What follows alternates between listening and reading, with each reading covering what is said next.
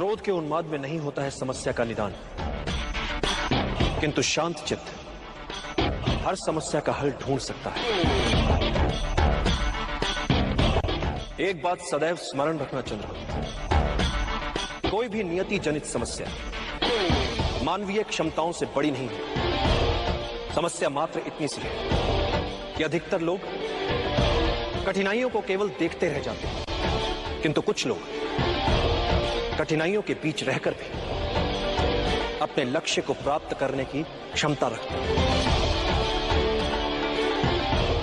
इतिहास में केवल उन्हीं का नाम लिखा जाता है, जो विषम से विषम परिस्थितियों में रहकर भी अपने लक्ष्य को दृष्टि में रखकर दैनिक समस्याओं में बिना उलझे लक्ष्य प्राप्ति के मार्ग में आने वाली कठिनाइयों को समूल सुलझा लेते हैं।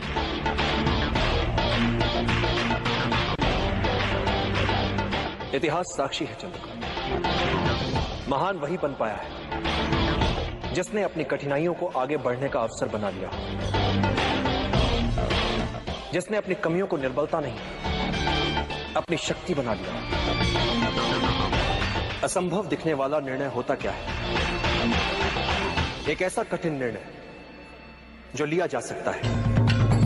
इसलिए चाहे जितना असंभव लगे, निर्णय लो। क्योंकि समस्या को अनिर्णय से खींचोगे तो समस्या तुम्हें खा जाएगी। निर्णय लेने में साहस करो। फिर देखो, इतिहास तुम्हारा नाम कैसे अमर बना देता है।